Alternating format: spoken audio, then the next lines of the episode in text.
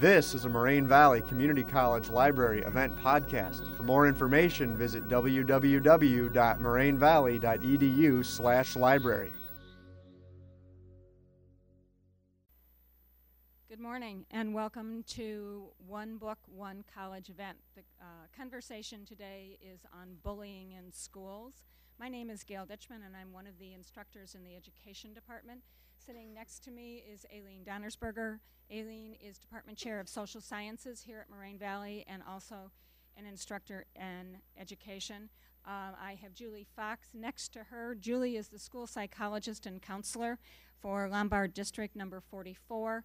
Next to Julie is Stacy Sharon. Stacy is one of our teachers in the education department.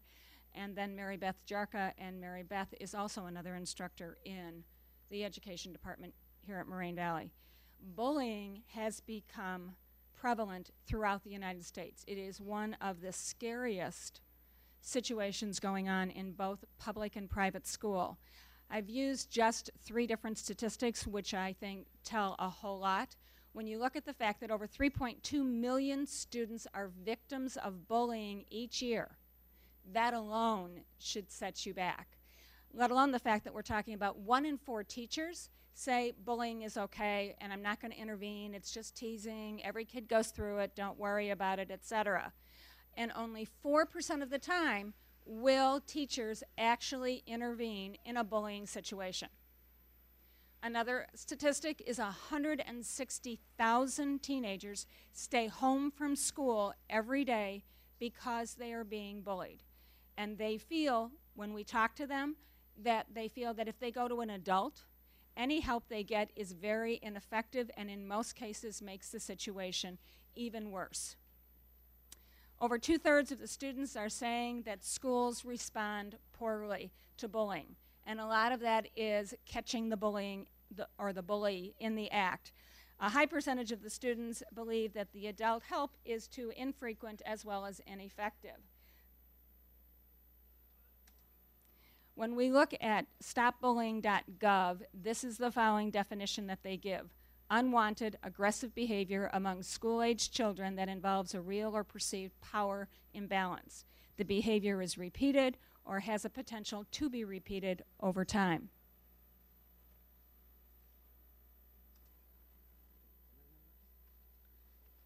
Hi.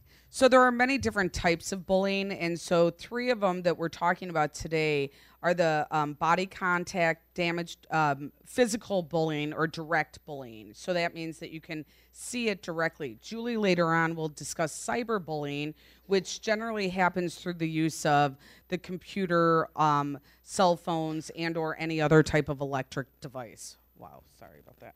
Um, so this first slide is the physical bullying, and obviously um, this is one that is very obvious. You can see it happening, and this is where you might have hitting, kicking, punching of student, um, a student on student, or many students bullying another student, and so that's what we call physical bullying. Another is the verbal bullying, and I'm, I'm sure um, you have seen or actually heard some of the bullying that goes on, and people may be targeted for different um, things that others may perceive as being abnormal, wearing glasses, um, having braces, and perhaps then they tease or tease or insult, um, using off- offensive remarks. Oftentimes, you will have um, homophobic jokes, racist, racist jokes, sexual orientation jokes, and I'll talk a little bit more about that when I get into the um, uh, specific group that is being bullying. Um, and then, of course, you have abusive or rude language when bullying as well.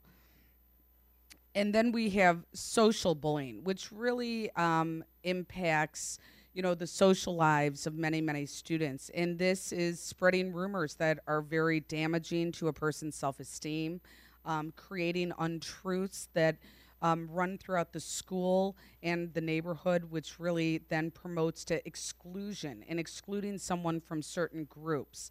Also embarrassing someone in a public setting um, are all types of the social bringing in more people in order to do the bullying Mrs. Ditchman's going to talk about um, uh, uh, the special needs population as um, defined of when they are being bullied now?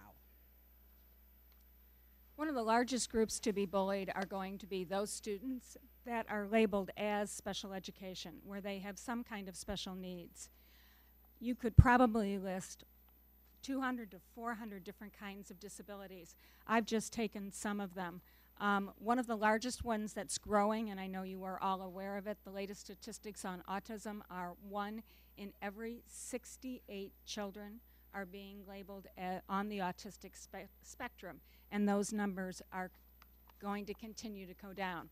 They expect it to be one in 40 within the next five years, and those are scary facts when we look at why our special ed students are bullied, 97% of all special education students say they have been bullied one time or another. Individuals that have a disability usually also have a self esteem um, issue. Sometimes they're physically vulnerable. Maybe they're in a wheelchair, maybe they're missing a finger or something along those lines, but they look different, act different in some way, shape, or form. Many have challenges with social skills one of my favorite stories that I have is I have a friend who has an autistic son. He was going into high school, so his mother, during his eighth grade year, went over every day to the high school parking lot, sat there, and watched what the boys wore and how they talked to each other. And then she went out and bought the clothes that all the other boys were wearing in high school so her son would look like everybody else. And they practice on how you greet somebody else, how you talk to somebody you don't know that kind of thing, trying to help him to fit in and not be bullied into high school. There are a lot of intolerant environments, a lot of classrooms where teachers just ignore it. They stand up there, they teach, somebody's throwing a pencil or a paper wad or something along those lines, and it's usually at special education students. There's a lot of different ways. There's a lot of verbal, you can be called stupid, retard, cripple, they're mocked, they're made fun of. Um, kids call them all different kinds of names. And they expose them to things that need to be avoided, that maybe they don't understand. They might tell an off color joke, and the student simply, the special education student, doesn't understand it. But he goes on to tell it to somebody else, to a teacher, to somebody else, and then he gets in trouble. Why? Because there wasn't necessarily an intellectual understanding of it ways that we can prevent it. One is to engage our parents and talk to them. There's no question about that that once we engage we call home we talk to a parent of somebody that's teasing or bullying or something along those lines it absolutely is necessary. To create policy and rules in schools is absolutely necessary. If students are caught teasing or if they are caught bullying another child there has to be a repercussion for that. Rather than just having a conversation you shouldn't do that etc we need to build safe environments for our students, whether they be special education or regular education.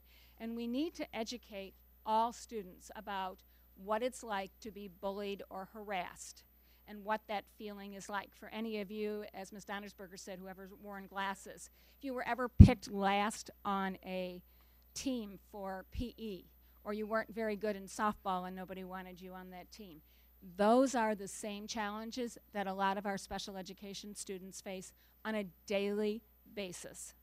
Um, Ms. Donnersberger is going to talk about the second grouping, um, second largest grouping for bullying, and that's our LGBT students.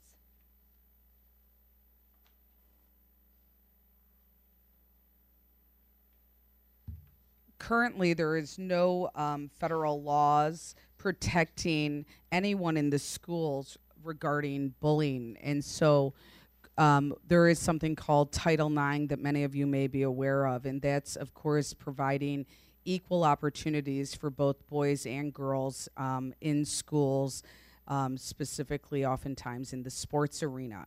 And so, current legislation is being discussed to help protect students who are suffering from bullying using the terminology of harassment or that a student is being harassed. And therefore, then, if the student feels they're being harassed, that may then help to protect them and give the schools some um, federal or um, legal protection in um, then stopping the process of students being harassed. And as a result, a big population of students who are defined as lesbian, gay, bisexual, and transsexual students um, are bullied each and every day in the school um, and it socially. And gay bullying statistics are often the largest contributing factor to the number of bullying incidents that happen every single day.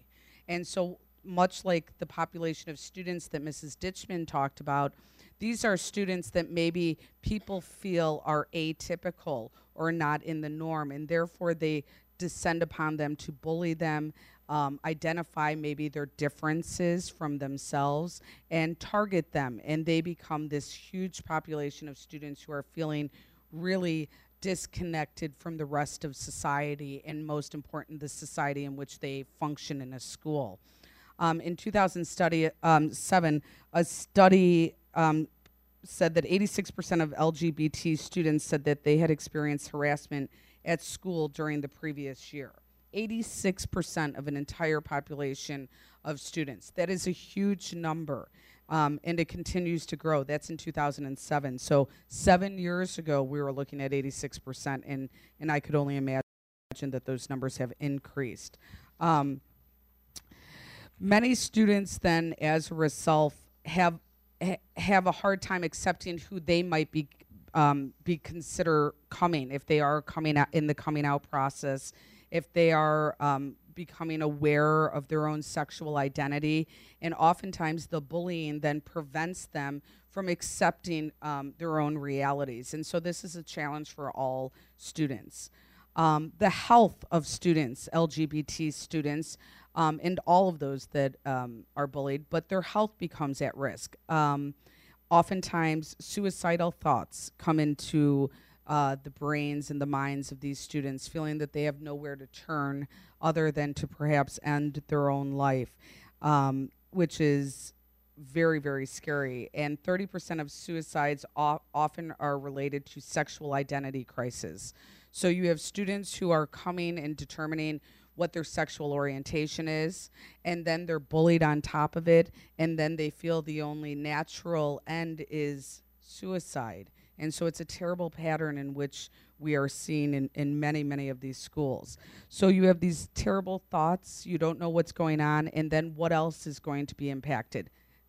Education, how students are learning at school. And so everything then, um, you know, prevents or distracts these students from becoming educated, from getting or receiving the education that they deserve because of the other thoughts of suicide and bullying that they are becoming the targets of or that they are then imposing on themselves. So it's very, very scary. Many skip schools because a school because they feel threatened um, and they feel that they'll be harassed or their property vandalized. Um, they're five times more likely to skip school um, because of the unsafe feelings that they might have because of their sexual orientation. About 28% of LGBT students feel they are forced to drop out of school altogether, um, which is more than three times the na- national average for heterosexual school students. So that's it's very very important to recognize um, this group of people they also feel there's a lack of support, um, and that's because they're reluctant to share due to the feelings of embarrassment, inadequacy, and they don't know who to turn to. Um, and nearly one third of LGBT youths who reported an incident to the school staff said that the school did nothing in response. That was from Make Beats Not Beat Downs in 2003. So the schools need to be responsive to this population of students. Uh, the students need to feel they can go to the school administrators and receive adequate, if not immediate, attention. Um, and so hopefully the federal laws will change to include bullying. And I know that we're actively working and legislators are working in order to include bullying as part of an overall federal um, education law. So now we will have Julie who will talk um, about more specific types of bullying.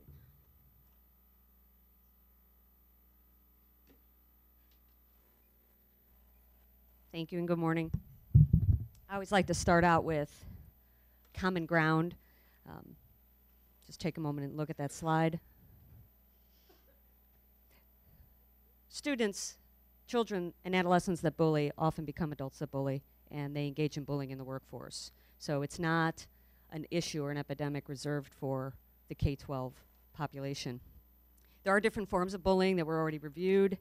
I will be talking about relational bullying, and often the venue for that is through media, social media, websites, texting, and there's a large component of it that is anonymous, which makes it very difficult to address.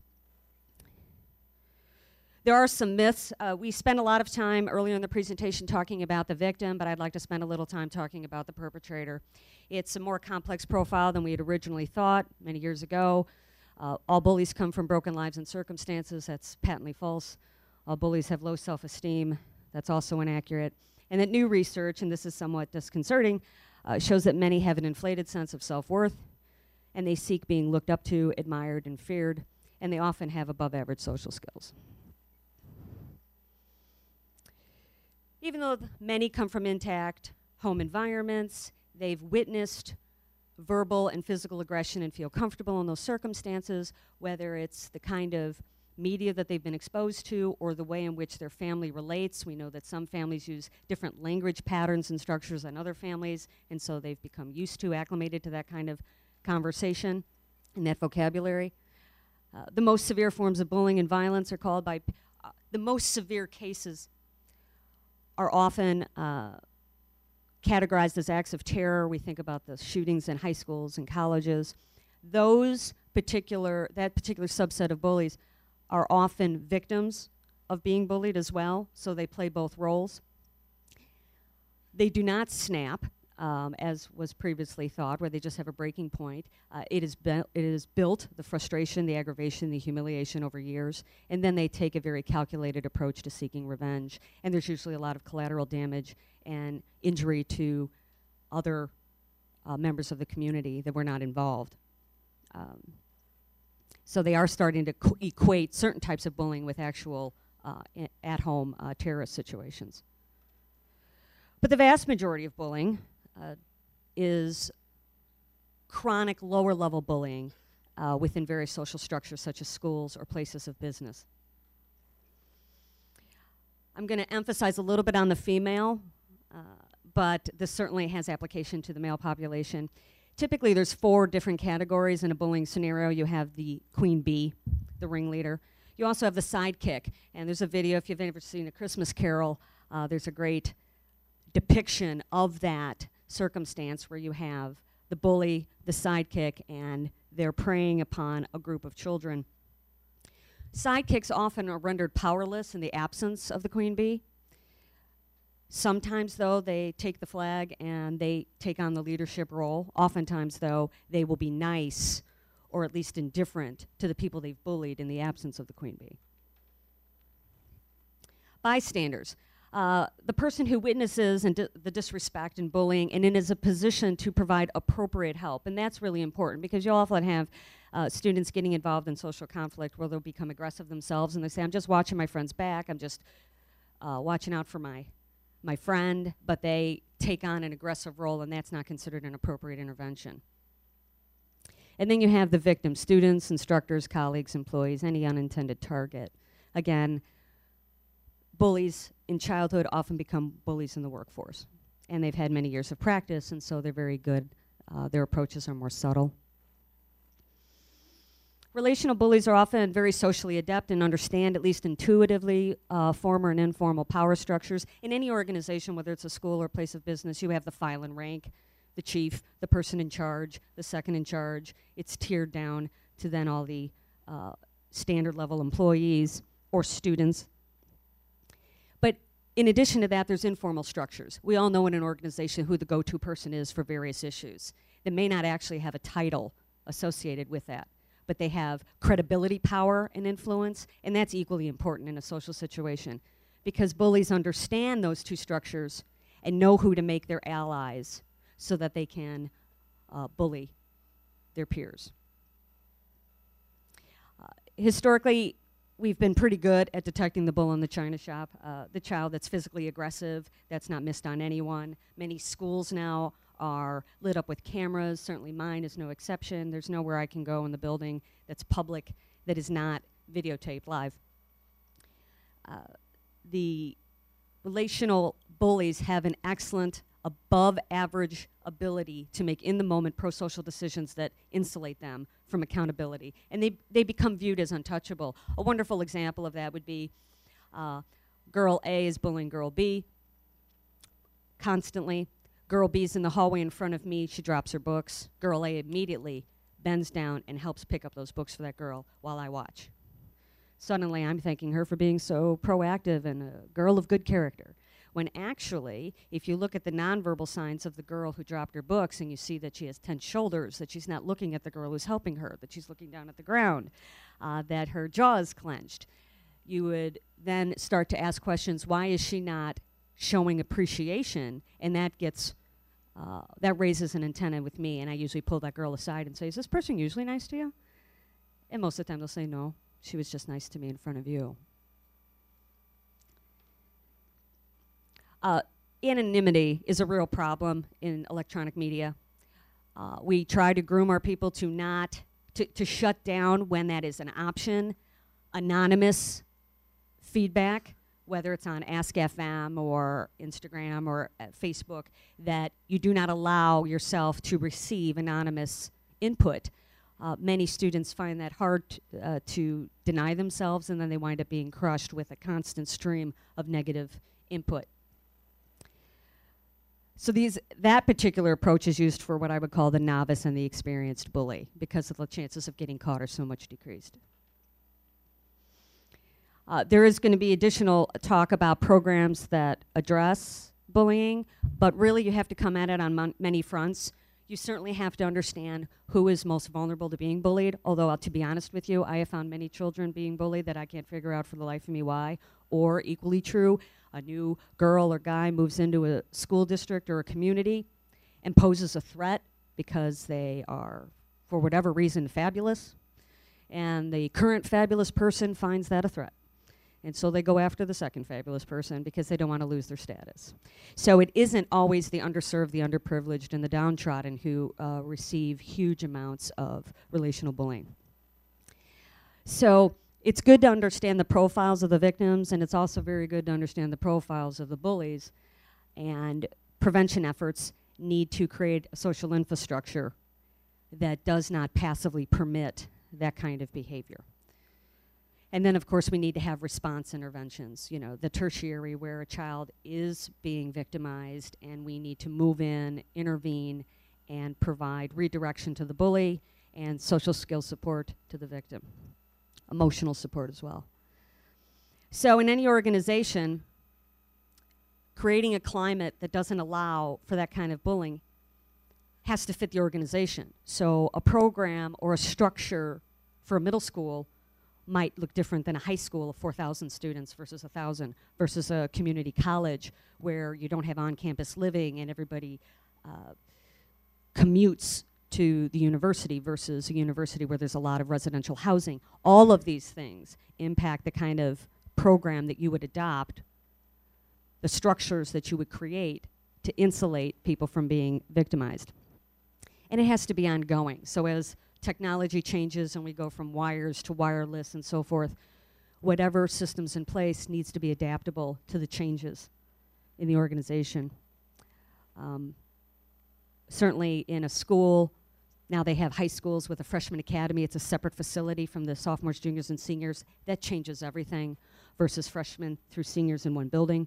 A middle school where all the kids are cross pollinating is very different than if you have a sixth grade wing, a seventh grade wing, and an eighth grade wing all of these things contribute to how social interpersonal relationships are managed in an organization.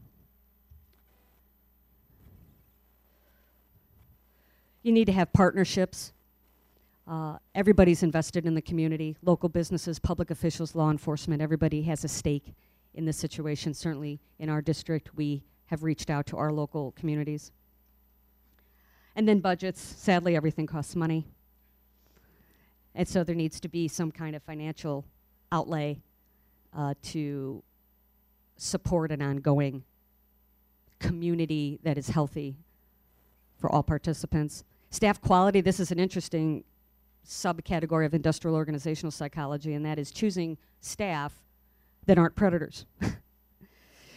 Good luck with that, right? Uh, and there's a lot of human rights issues with that. you got to be careful. OCR will be at you. But uh, the, the, the point being that if we can reliably choose employees that will embrace the existing culture and protect each other, because in a public service organizations such as this, the students are the students, whether it's at a community college or a high school or an elementary district. They come as they are. We don't pick and choose. Um, but we do pick and choose our employees. And so within that area of power, making good decisions is important. So they don't, uh, the, the bullies that don't leave an obvious trace um, are very difficult to catch. So how do you stop it? Well, the, the big thing that's under discussed in the, uh, in the public media is empathy. Empathy is basically what prevents us from being naughty. Uh, at the child, at the developmental age of, let's say, birth to nine, it's I don't want to get caught, I don't want to get in trouble, or very rigid rules, that's good, that's bad. There isn't really a whole lot of world of gray.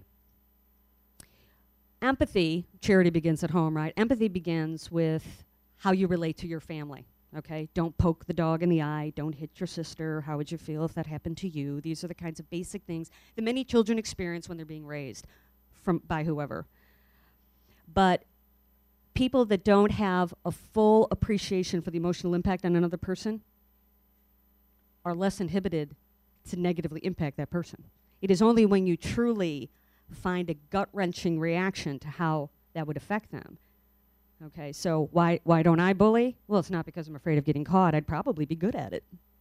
I've learned from the best, you know. Uh, but what keeps me from doing it is I don't give myself permission to behave that way towards others. So, from a developmental perspective, um, Piaget, if you've taken an intro to psych class, you've taken, you've learned about Piaget and Kohlberg and their extensive writing and research on the developmental levels that occur through the lifespan, including moral development. Frighteningly, not all people reach uh, Kohlberg's stage six, which deals with universal principles. No matter where you are on the planet, all of these are truisms. All people believe in this. Except for radical terrorist organizations, it's about understanding personhood and really understanding what it means to be human. And that's a very high level of development. And children can't get there without coaching. Uh, in the tween years, middle, middle school, where I sit, moral judgment goes through that shift. It starts to go from rule bound to focusing on intentions, the intentionality of my behavior and the intentionality of yours, and that right or wrong is based, sure, it's based on rules, don't go over the speed limit, but it's also based on intentionality. Okay, so if you're driving 80 miles an hour because you want to get to the party on time, and the speed limit's 65, and I'm driving 80 miles an hour, and it's you know high performance vehicle, dry pavement, good visibility, no traffic, and my dad has a clo- closed head injury, and I'm trying to get him to the hospital. We're both violating the speed limit, but they're not the same. So that kind of thinking starts to emerge in the middle school years. Um, youth and adults need exposure to this kind of reasoning. Many children have empathy in their home the backyard. To move your empathy outside your front door and into the larger community requires that coaching because most kids will at least feel bad if their, their sister breaks their leg. But they won't necessarily feel bad if some unknown kid down the hallway breaks their leg uh, because they haven't been taught a higher level of empathy. So, there are heroes among us that will stand alone and do what's right in a stressful situation, regardless of the negative outcome or backlash that comes to them. But in order to increase the number of heroes, and they are among us, but they're bystanders and they're afraid. Better you get bullied than me. I'm too afraid to get involved. In order to increase the courage of those people, we need to have an infrastructure that supports that kind of care and concern for each other if they don't feel like the larger group, the larger structure has their back to protect, then they'll just continue to walk by as a bystander. And now I'm going to pass it over to Stacy, who's going to talk about programs.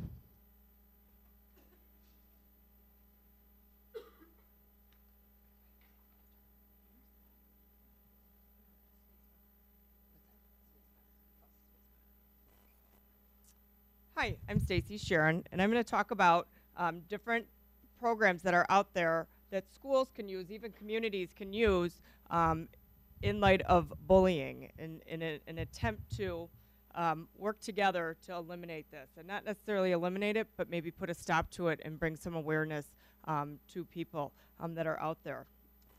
One of the first programs I'm going to talk about is Character Counts, and I don't know if some of you have ever heard of Character Counts. Maybe it has been in your school.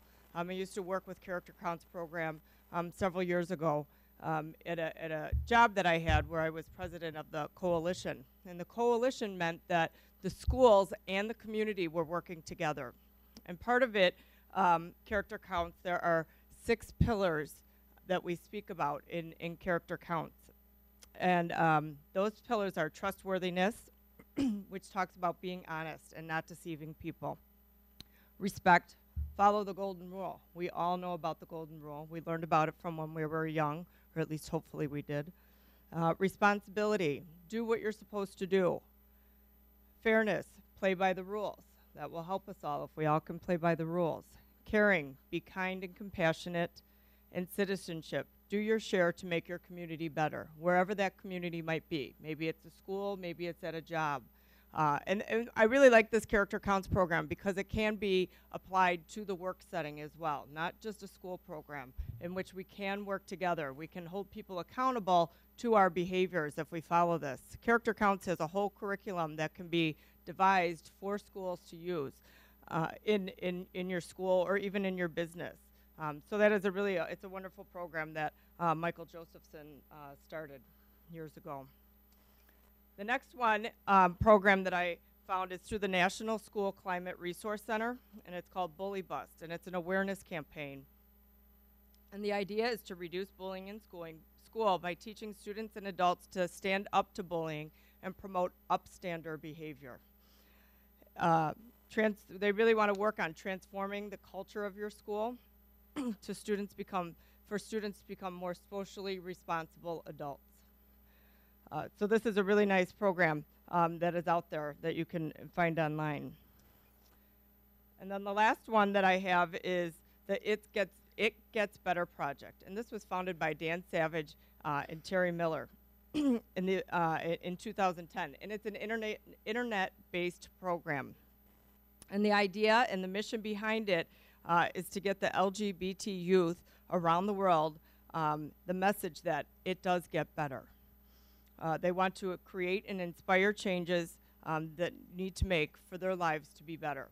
And so what they do in this program is people create videos. And up to date, there have been 50,000 videos that have been created um, that people load onto YouTube. And there have been over 50 million um, visitors to these videos um, to pe for people to get the message out that they are not alone. It's really a, a, a support system for people to really um, help them find some um, peace in their life and, and to know that they can work through whatever they have to work through for themselves. as far as parents go, um, parents really need to be uh, a role model for their kids and their friends that, that are around. Uh, teachers need to help keep parents informed as to what's going on in school, um, and especially any school-wide efforts that they are promoting uh, out there parents also should become involved in school. Really, I don't think it matters the grade level. Um, there, there are parent-teacher associations. There's always opportunities for volunteering. There's action committees. Parents should become involved, and this, this could really help um, support not only your children, but other children in this effort regarding bullying.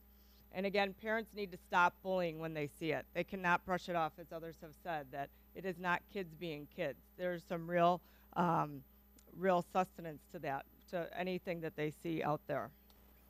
In schools, again, I mean, I just highlighted briefly three programs that are out there that can help schools um, create a positive school culture, and that is a really important thing to, thing to do. Kids need to feel safe when they are in school. They want to feel safe. Um, they don't want to be scared to go to school. We've heard some alarming statistics earlier about the amount of children that are not going to school because solely of bullying schools need, really need to be aware of this and they need to do something about it as well.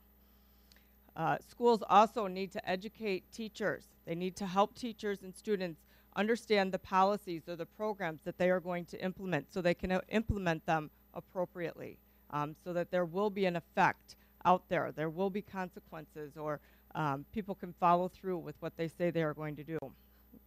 And again, communication. Communication is key. We need to let the parents know, we need to let the teachers know whenever we are going to uh, uh, change any policies, implement anything else. Uh, we all want to be on the same page so that we can work together um, at home and in the community. Next, we have Mary Beth.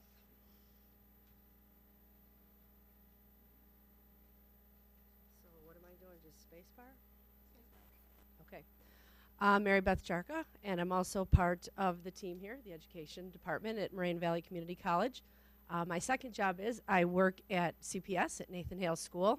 Not there now, part of this committee here today. So when we look at the next part of this, we're not actually um, going to look at all of the answers because we obviously don't have that.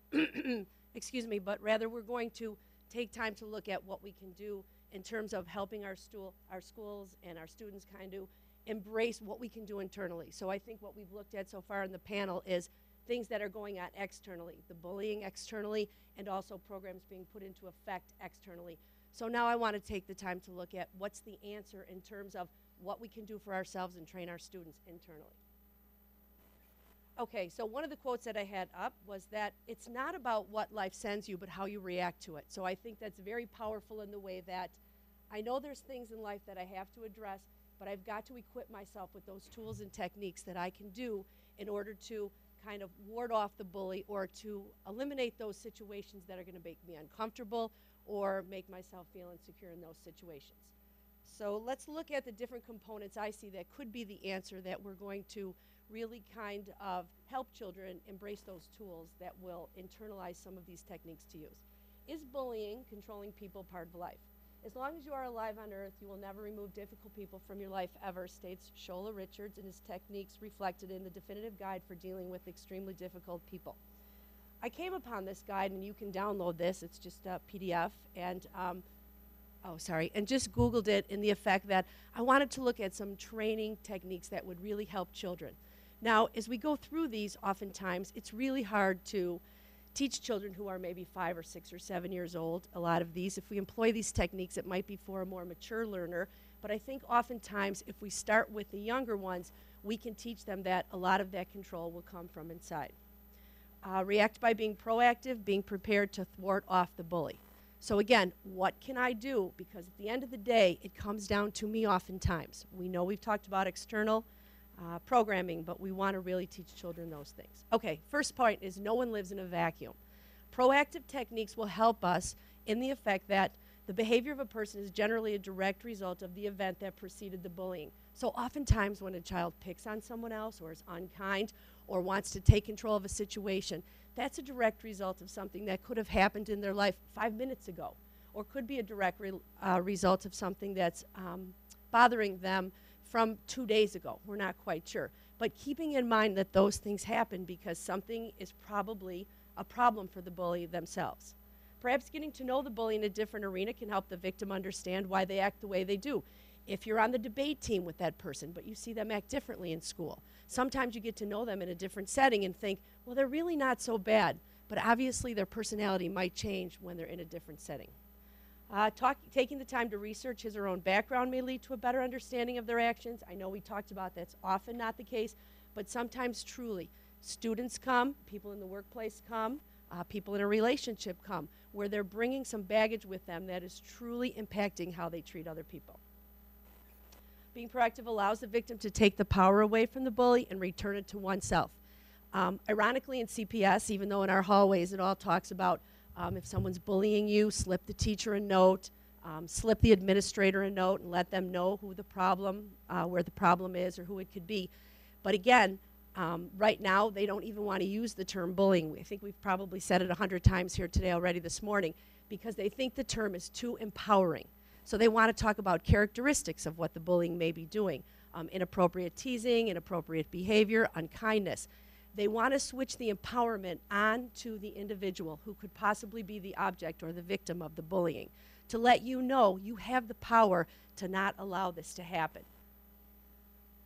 Uh, the people who are the meanest in the world generally need your nicest the most. This is one of my alt, I- and again, at the risk of sounding like Dr. Phil here, I've taken a lot of my favorite quotes, and I really think they will empower people in given situations to not allow people to treat you that way. Oftentimes, we find out you teach people or train people how to treat you. So when the bully knows that you're continually going to take their misbehavior or their that the way that they treat you, it's going to be a continuous effort. So you are the one that has to take the empowerment back and say, I'm not going to allow this. And whatever techniques you employ, they have to be continuous. Um, Richard Lavoie, one of our favorites in the education world, always says broken record works the most. Because when someone can't wear you down, they get the message. Might not be the first time or the second time, but if the broken record techniques keep going and you say the same thing over and over again, you start to take the power back to you. And I think that in the world where we need accountability, not that the bully doesn't, but you need to take accountability that I'm not going to let anyone treat me that way. And sometimes we train people, but we're unaware of it. It's more implicit than it is explicit. Uh, if you are being bullied, you are allowing it to happen. Okay, so the empowerment part really needs to come back onto the victim or the object of the bullying. Uh, safety in numbers. Uh, what victims don't usually realize is that the bully is fueled by emotional responses. Crying, yelling back, running away, becoming physically ill is what the bully is hoping will happen. Uh, another quote that I saw in our hallways, it's kind of inspiring every day to find a new quote, just like it is at Moraine, um, was that negative responses, okay, when you answer back, when you buy into negative responses, you will never have peace. And all you're doing is creating, again, that empowerment for the person that's doing that to you. The bully is only effective if the victim allows it. Uh, united we stand. You've all heard that. Divided we fall. If the victims do not allow the bully to be successful, then the power of the bully fizzles. So, the principal at my school took in, uh, as Mrs. Ditchman had talked about, especially in the special ed classes. And in special ed classes, sometimes, and one I was in last semester, there were children in there who had behavior disorders who were cognitively very bright. So, they weren't in there for that reason. And there were children in there who did have cognitive disabilities and, and um, probably had, look, excuse me, lower IQs who did need some type of coaching. So oftentimes when they would um, hear comments like, in my classroom, they would say, well, you don't know because you don't get things like that, or you don't understand it because you're not as smart as I am. So because this was not acceptable in my room, the principal and I, we kind of staged an intervention with everyone, and we said, how do you feel when people treat you like this? Well, they knew enough to know that that was wrong. So then we tried to employ techniques because after a while, no one bought into it. No one laughed. No one gave them any eye contact. No one did any of those things that made the bully want to continue. So after a while, it became no fun anymore. So the bully just kind of gave up and almost kind of just went away because the fun was taken out of it. So we looked at the program where let's really try to educate those that are being bullied and don't let the empowerment continue to be on the bully themselves. Uh, so, as I said, the principal's really taken both sides of this because I do think there's not really a dichotomy of how it is we need to approach it. We need to approach it externally, like we had talked about, but I do think the accountability has to come from within as well and to be more internal. That framework needs to be like an infrastructure internally to say, I'm going to be proactive, and how is it that I'm going to employ these techniques so this doesn't happen? Who has the power now? Making the world a more positive place isn't up to the bully, it's up to you to do the right thing, Saints Shola Richards. Um, again, some of these um, guidelines that he practices in this um, guide that he's put together, they seem so simple, and you've probably heard them all, but it's so powerful and enlightening when you just see the steps that he takes. It's definitely worth looking into. Uh, remember how we train people to treat us? Have strategic or strategies that everyone in school employs at all time. Oftentimes, when you're looking at personal techniques to be proactive, practice that at home. Okay, stand in front of the mirror. Have somebody say, Oh, if somebody does this, what would you do? How would you respond to that? Sometimes walking away is the answer, sometimes just saying no, but letting them know that your behavior is not acceptable. Uh, anticipate other people's bullying behavior and prepare your response. If you know every day, if somebody's coming into your class, if you're high schooler, you know every day that kid comes in every day and says the same thing. Talk that over with a teacher or counselor. Have some preparation in hand. Uh, recondition and practice your new reactions to aggression and have faith that your own abilities will ultimately work if you continue to use them. Okay, in conclusion, bullying is a serious issue that school children face every day. Children, young children, uh, high school students, Um, I'm hoping this isn't the case, but maybe some of you have encountered that at Moraine Valley. I mean, we try to do the best here to make it a safe environment, teachers that you could speak to. So I, I, I hope and pray that's not the case. It's important for educators to be aware and understand the impact, and it can happen in individual personal education in any part of life. So when I see that happening, whatever the case is, I make sure that both parties are recognized the person that's doing it and the person that's the object of the bullying because they need to understand that sometimes it's not a personal attack. You're just in the wrong place at the wrong time. Uh, school should be an environment where children feel safe and allow the opportunity to learn and grow, not a place that threatens them. And oftentimes, one bully, we don't think about that as the bully bullying the teacher, but sometimes that does happen and kind of takes over the classroom. Uh, through the influence of positive role models, proactive prevention, we can help to decrease the amount of bullying that takes place in our school system. Uh, let me ask really quick how many of you um, have seen, and I don't need to um, show of hands, but doesn't really have to be a personal situation for you, but you have seen many of the things we've spoken about here today? Okay. How many of you have ever tried to employ some techniques where you've really tried to say, this, this is about me? We talk about student responsibility and learner responsibility in education classes. Same thing for personal. How many of you have ever tried to employ those techniques? I'm going to ignore the bully. I'm going to be strong here. I'm going to get all people safety in numbers. Okay, so those are all good techniques that we can do. So we're going to open up for questions. Go from there. Um, does anyone final note?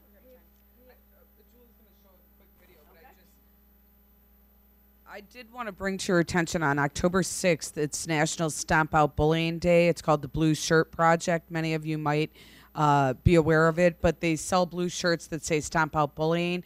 And so that is October 6th. Um, you can go online to stop bullying. I believe it's .gov um, for more information.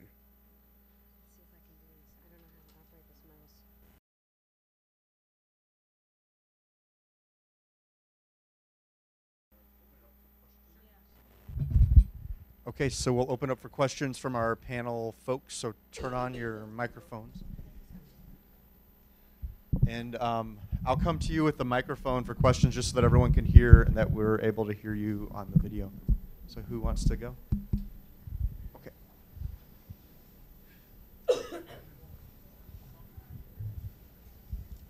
Are any of you aware of the news story about a boy that brought a backpack to school, which was a My Little Pony backpack, and the approach of the school to stop the bullying was to ban him from bringing the backpack to school because they believed the problem was that he was provoking the bullying.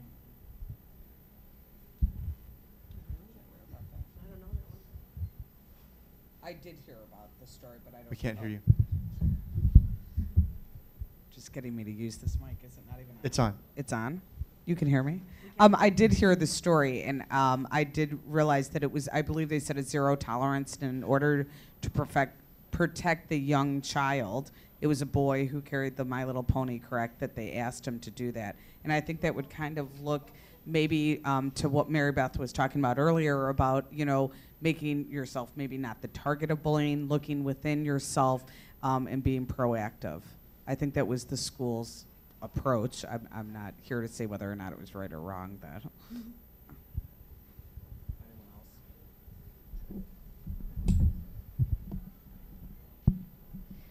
I think it's very difficult to answer that question without knowing the details. For example, if the child is not invested in the My Little Pony backpack, it's not his favorite backpack, I think that there's a conversation needs to happen with that child. Because if he says it's the only backpack I have, I wish I didn't have that backpack, well, we could solve it one way. If he says, I've always loved My Little Pony and I play with it with my little sister all the time, well, then we have to go in another direction because we have to accept him for who he is. So the, the story as you give it to me right now is insufficient for me to comment as to why the school gave the advice that they did. But I do think that your point is, if I can assume your point, it's well taken that if a child comes with a certain identity of themselves and preference for likes and certain dislikes, and it isn't causing harm or disrupting the learning environment, why can't he just have his My Little Pony backpack? And the answer is, of course he can. Um, so my guess is, because I like to assume that my colleagues are not incompetent, and I don't know these colleagues in this other school, but assuming goodwill and well educated and well credentialed people, I'm wondering whether or not there wasn't a sit down conversation with those adults about why the circumstances are as they are and why that advice was given. Does that make sense to you? That at first blush, it's too soon to judge? Good. Other questions or comments?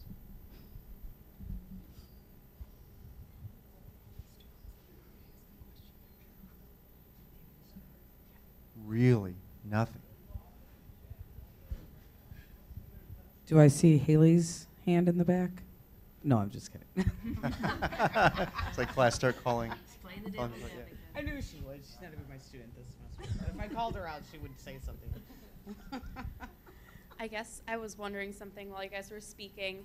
Um, something that I notice a lot with bullying with children, because I work with children, um, would be that they're mostly, the victim would be mostly scared to come forward about the bullying because they don't want to seem like a tattletale, which would usually result in more, bu- more bullying.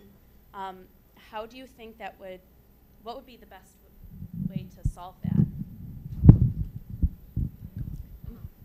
I guess my perspective is everybody has grown up with thou shalt not narc. You know, among kids in school, everybody knows it because if you tell on somebody else, then you'll never be trusted.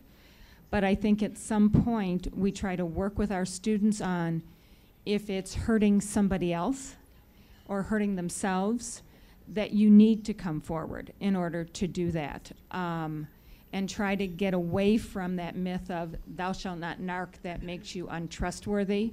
I did this in order to try to help, those kinds of things from my perspective. Um, I was just going to say that once I figure this microphone out. Um, I feel like because I work with the younger children um, during the day, usually, I really try to keep my finger on the pulse to kind of keep my ears open and see what's going on. So when I see something that's inappropriate, rather than stopping instruction, or if it's in a collaborative, if they're doing group work, rather than stopping it, I usually try to then pull my group together and I'll give like a hypothetical.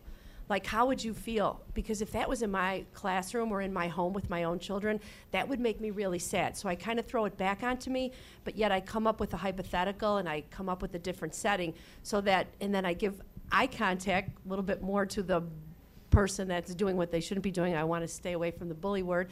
And hopefully they get my message in more of a subliminal way. And if they don't, when they walk out the door, I'll say, you know what, this is a classroom where this is a community, and you need to be a community citizen where everybody works together and be nice because I don't want to come to work to. I wouldn't want to come to work every day if everybody wasn't nice to me, and this is your workplace. So that's kind of how I address it, and I think everybody at the end of the day gets to whom I'm speaking, and hopefully it's a good message for everybody when the same situation comes up. Go ahead, keep going. working in mental health, uh, not in front of the classroom every day. If a student comes to me and they're telling me about this and they're afraid of retribution, and that's legit, uh, one of the things, the strategies that I use, and my colleagues use as well, is first of all, having them explain the circumstance and letting them know I'm not going to do anything but listen at this point so they don't need to panic. And then finding out if they had a magic wand, what would they like to have happen? and rating this on a scale from 1 to 10 is this cataclysmic 10 a low burner 3 and once we've gotten that rating and i've had them tell me what time of the day the location all of that and this is where technology works in my favor i we have cameras. So sometimes i'll say is this something that i can view on camera or is it more social or relational? And once i zero in on the location if the child can endure a few more days i can get other adult eyes to accidentally catch it. And then the child is removed from the discussion entirely because they didn't tell on anybody. It was discovered by the adults. And so we work very hard at insulating the children from retribution. And when it is determined, if the child is able to figure out who told, I can assure you that a well structured, supportive school can stop the retribution. Sometimes with just a few really carefully worded conversations with the bully. So sometimes that's all it takes. Other questions?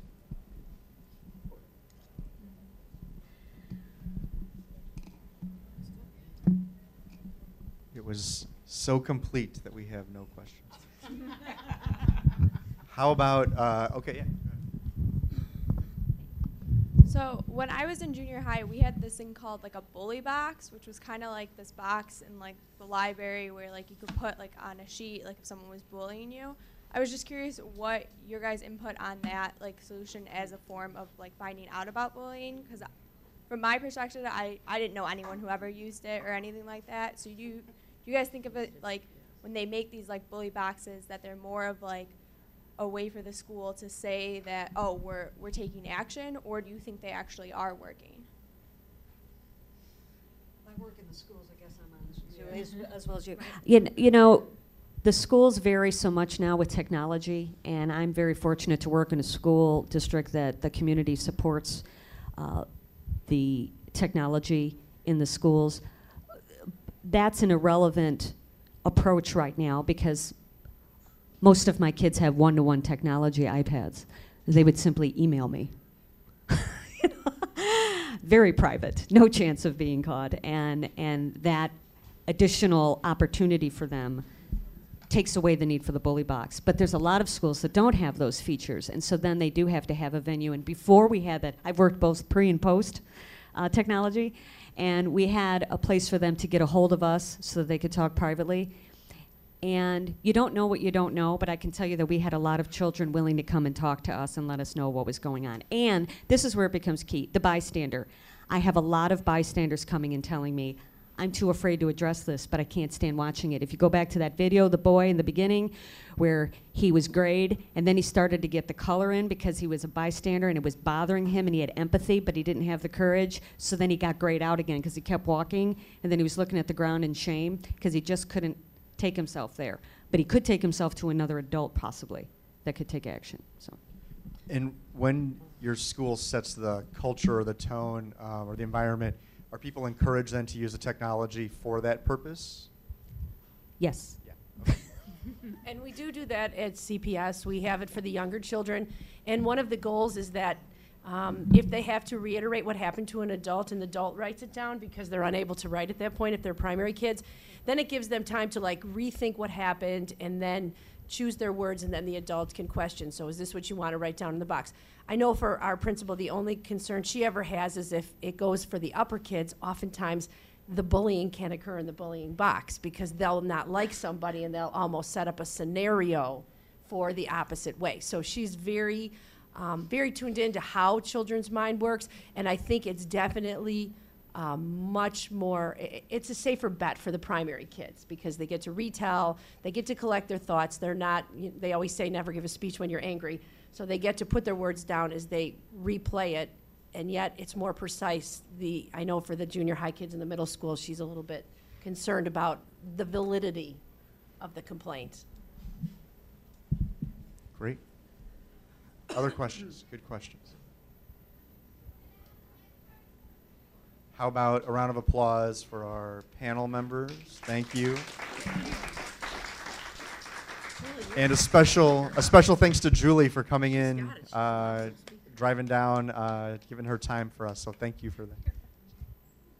Thanks for listening to this Moraine Valley Community College Library event podcast.